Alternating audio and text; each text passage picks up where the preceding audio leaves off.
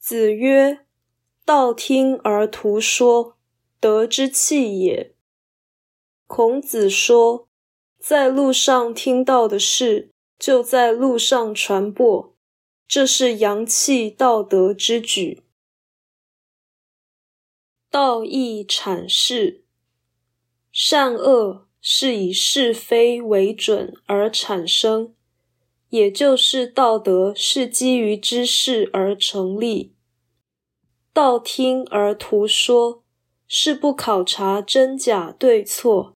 而直接传说，这就是不理会道德依据的行为。所以说，德之气也。俗话说：“谣言止于智者。”有知识就有道德，智者知晓虚实，谣言缺乏正理实质，所以智者绝不道听途说。这是常识的表现，也是良心的作用。